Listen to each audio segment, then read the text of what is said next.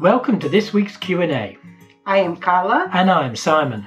We are from the YouTube sailing channel Sailing Ocean Fox. Over the past three years, we have sailed 25,000 miles through the Mediterranean, across the Atlantic, and the Caribbean. So, for this week's question, how do you generate power while sailing?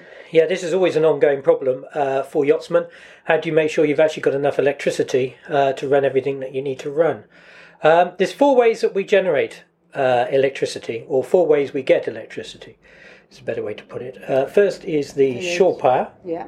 Uh, so when we are in a marina, we can plug ourselves into uh, a socket on the uh, quay, and uh, we do need 220 volt on this boat because that's what the voltage is. But we can accept either 50 hertz or 60 hertz, depending on where we are in the world. Second option is we uh, use the engines to uh, generate electricity. Which can be quite expensive if we do that. Well, yeah, because uh, if uh, you land up running the engines and you, because you need to use the alternators, um, obviously you're burning diesel and you're adding engine hours uh, to the engines. Um, it is reasonably efficient when it gets going, as in that it normally takes around about three hours to fill them up. Mm-hmm. Uh, the batteries. We can talk It's okay if you are uh, going on a boat. Yeah, if you're- if you- if if- sailing, and then you need you don't if you're motoring anyway, it doesn't motoring, so matter. it it's doesn't like matter, uh, yeah. free electricity, Yes. really.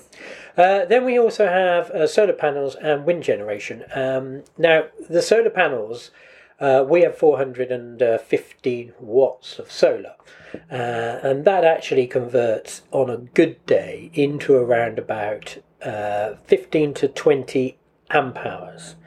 So when the sun's shining and uh, we're not in any shade because as soon as you get any shade over the panels, that's that. Um, we're generating around about let's say 20 amp hours, so we may get that for around about four or five hours in a day because they're only efficient when the sun is above them, and it really does depend on where you are in the world. Yes, it does. Yeah, uh, on a sh- on a cloudy day, they really it's it's absolute minimal. You're getting two or three amp hours uh, going in. That's it. Um, but it is a great contributor, and I think a lot of people they they have a lot more solar than us. Yes, and the next boat we will for sure have more. Solar. Oh yeah, we'd Yes. want to get it up to over a thousand Yeah. um, watts of solar, Yeah. probably twelve hundred watts, and that should give us around about sixty amp hours uh, of electricity uh, going in, which honestly, uh, within a couple of hours, we'll be full. Yeah. And also, solar panels. Um, the technology ours are eight years old, Mm-hmm. but the technology moves on quite dramatically. So the newer your panels, the uh, more electricity you're going to get from them. Uh, and then the other uh, way we generate electricity is through the wind, uh, the wind generator. Now you hear a lot of people criticise wind generators and say they don't do anything. Well, they do because they work 24 hours a day. If it's windy 24 hours a day, you're going you're going to be generating Absolutely. some. Yeah. And what you find is you start to uh, look for windy uh, anchorages. instead of the other way around. Yeah, normally you look for a really sheltered anchorage. So Yeah. what you do is you look for a windy anchorage, but where uh, you're on a lee shore, so that the uh, the water hasn't built up to be a bit choppy. And then ours, which is a a, a Rutland, um, twelve hundred. 1200, yes. Um, that can shove in around about 40 amp hours. Uh, the wind needs to be blowing around about 25 knots to 35 knots. Uh, absolutely no problem in the Caribbean whatsoever because you're going to have that 24 Yeah. hours a day. Yeah. Um, and you just can't use the electricity. There's so much of it. Yes. It just fills it up. Yeah, it does. And the, the problem with the wind generators is the noise. But Yeah. the, the, the reason we chose this one is because we were in this marina one day, and these two boats they have this same uh, wind generator, and we were like, oh come on, is it blowing thirty knots? And Yeah, it's not very noisy. So quiet. So Yeah, quiet. So we chose this. You do one. get a little sort of um, rumbling noise downstairs, which is slightly irritating. But we, we should have dampened the um, uh, pole a little bit more than we did. Uh, put some uh, rubber underneath the uh, connection to the hull would have helped there. So those are the four ways that we actually generate electricity. Uh, you've then got to store the electricity, and uh, we uh, have uh, some AGM gel batteries. Um, we changed our battery bank around about two and a half years ago, funny enough, when we were in Gibraltar, Gibraltar, where we are now. And uh, at that point in time, lithium batteries were really expensive. And also, because of the type of lithium batteries at the time and the technology built into them, we'd have to replace our alternators and our uh, battery chargers and the regulators. So we were kind of running out of time, and even though we wanted to go down a lithium route, um, we decided we wouldn't go down the lithium route and we would go some for some Victron Energy rather expensive AGM batteries. Now, um, the great advantage if you don't know about lithium is that you can use around about 95% of uh, the available power. So if you took our battery bank, for example, which is 880 amp hours in total, you could use 95% of that. So you could use over 800 amp hours of power from the batteries. If we had standard uh, lead acid batteries, you can only use around about 10%.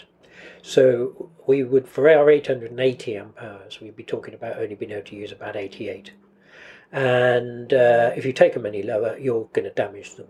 Now, these uh, AGM gel batteries, they can actually go down to 50%. Uh, they're quite happy going down to 75%. So, out of that 880 amp hours, we actually have available around about uh, 2 to 300 amp hours.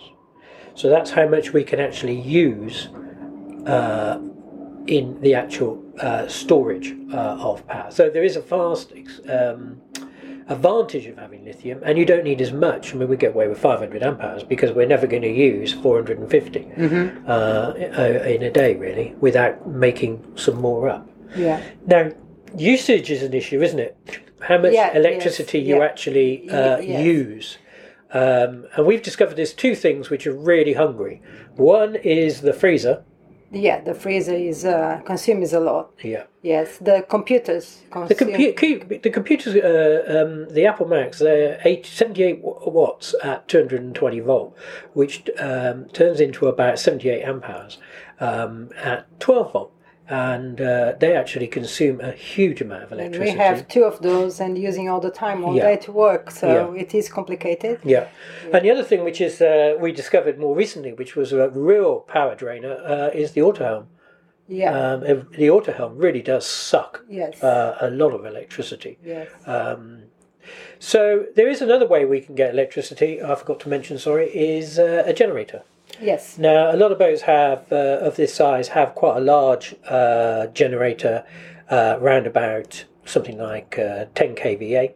Uh, we don't. Uh, we have a portable generator which is 2.8 kVA, which transforms into around about um, 12 amps, 12, 13 amps at 220 volt.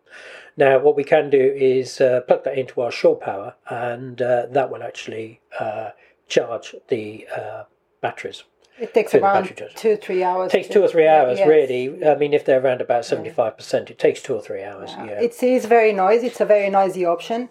Uh, yeah. Which on the next boat we are going to uh, insulate a, place on a boat to yeah. And, uh, well, hopefully we'll get a proper insulated generator. Yeah. I mean, our generator is like uh, one you'd use on a building site. Really, uh, it's brand new and it works perfectly. There's nothing wrong with it, but uh, it's kind of like a last resort. Yeah. Um, if you haven't got any other way of creating enough electricity. Yeah. Which turns turns out to be very expensive too, because you have to put. Um, uh, petrol in it. Petrol. Yeah, or so, gas, whichever yes, yeah. one you prefer. Yeah. yeah. So it uh, it's not very cheap. no, there's a cost to it. Uh, so the only things really which are free, free, are shore power if the marina isn't charging you. Uh, solar and wind, or off the engine when uh, you're actually motoring because you're then using it as a sort of kind of byproduct, really. Yeah.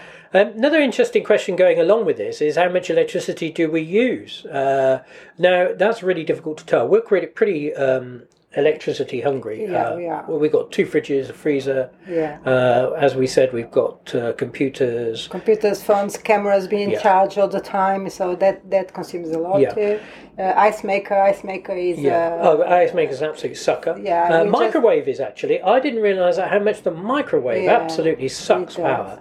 But it, obviously, when you're cooking, it only does it for a short period of time. But yeah. uh, when you're living off a battery bank, you actually do notice that that's, uh, that's quite a drain. Yeah. Um, we, it works out for us around about 220 amp hours a day.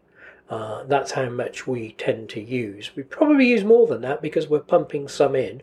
Um, but if we're not really pumping any in, then uh, we will use around about 25% of our battery bank in, in a 24 hour period. But what, what happens is you learn how to manage electricity, isn't it, on this You life? do. Like the ice maker, I said, but we I just use the ice maker when we are on shore power in the Yes. marina.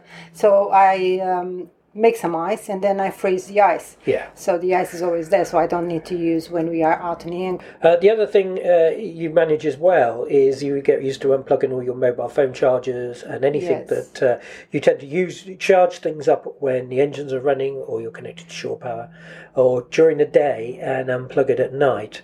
Whereas you would normally charge your mobile phone at night, we probably uh, plug it in during the day when we're getting some nice electricity off the solar. So you kind of like get used to managing. uh, Yeah, and if we have a really bad day with no sun, we just unplug the freezer during the night too. Yeah, that's another thing. Yeah. Is because the freezer will stay frozen. It Yeah. will just pick up a few degrees. But um, yeah, so there's a matter of uh, managing your electricity. It's a constant worry, isn't it? It's a constant worry. Um, if I was doing this again, which we will be, I would definitely go for the wind generator. Um, absolute must that is, and I would bump the old solar up yeah. uh, to around about um, 1200 watts. And you have to remember with solar, it's dead quiet, doesn't make a noise. Doesn't make any noise No. whatsoever. No, no. no. There is a other element to all these things. Uh, for example, um, we talk about we can plug in 220 volt uh, equipment, um, like for example a toaster or a food mixer or the hairdryer or the fan heater or the dehumidifier. But that all runs through the inverter. So we have an inverter that converts the 12 volt electricity to 220 volt electricity. And in doing that, that actually burns electricity. So it's actually using up electricity to convert it. But um, we really couldn't live without the inverter. A 3 kilowatt inverter is uh, is a bit of a must, really. Yes, Yeah, anything yeah. under that, I think, is you probably start to struggle every now and then. And we have actually popped the fuse a few times, haven't we? We by have, Turning yeah. on too many things. Too many at things once. at the same time. yeah, Yeah. Normally, it's when somebody puts the toaster on when we've already got the heater on, or, the, Yeah, or a some- hairdryer is a or killer hairdryer's- too. Yeah, hairdryer's a bit of a killer. You have to make sure everything's turned off before you uh, use the Yeah. hairdryer. But realistically, you actually land up um, practically living as you would if you were in a house Yes. on a boat like this. It's a lot of learning because I have no idea before I came on this journey how all these things work, and so I learned so much about electricity. You know, in the last three years, I Mm. Didn't know anything about this before. And also, your solar and your wind generator have to go through uh, a control unit to um, control the to convert the electricity to 12 volt DC. Because if it's coming off the the wind turbine, actually makes AC electricity at I think it's 24 volt, three phase, and so uh, you have to convert that down to 12 volt DC.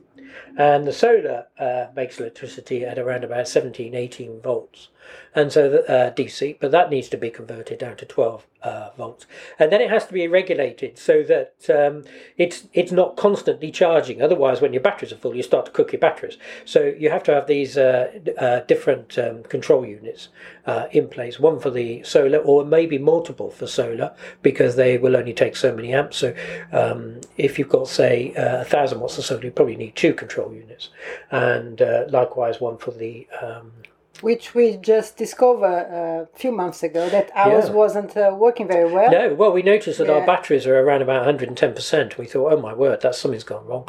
And uh, so we unplugged the shore power in the marina and uh, it, it didn't actually go down. And uh, so we then turned off the solar and, uh, yep, the, the batteries went back down to normal level and plugged the um, shore power back in and everything was fine. So we realised that the solar control unit had uh, fried itself. Yeah, so we replace it and it works very well now. The new one is much better. It's Yeah. giving us more electricity. Um, the the control unit there is uh, really quite important to make sure you get a good quality one uh, to give you what you can get. Yeah.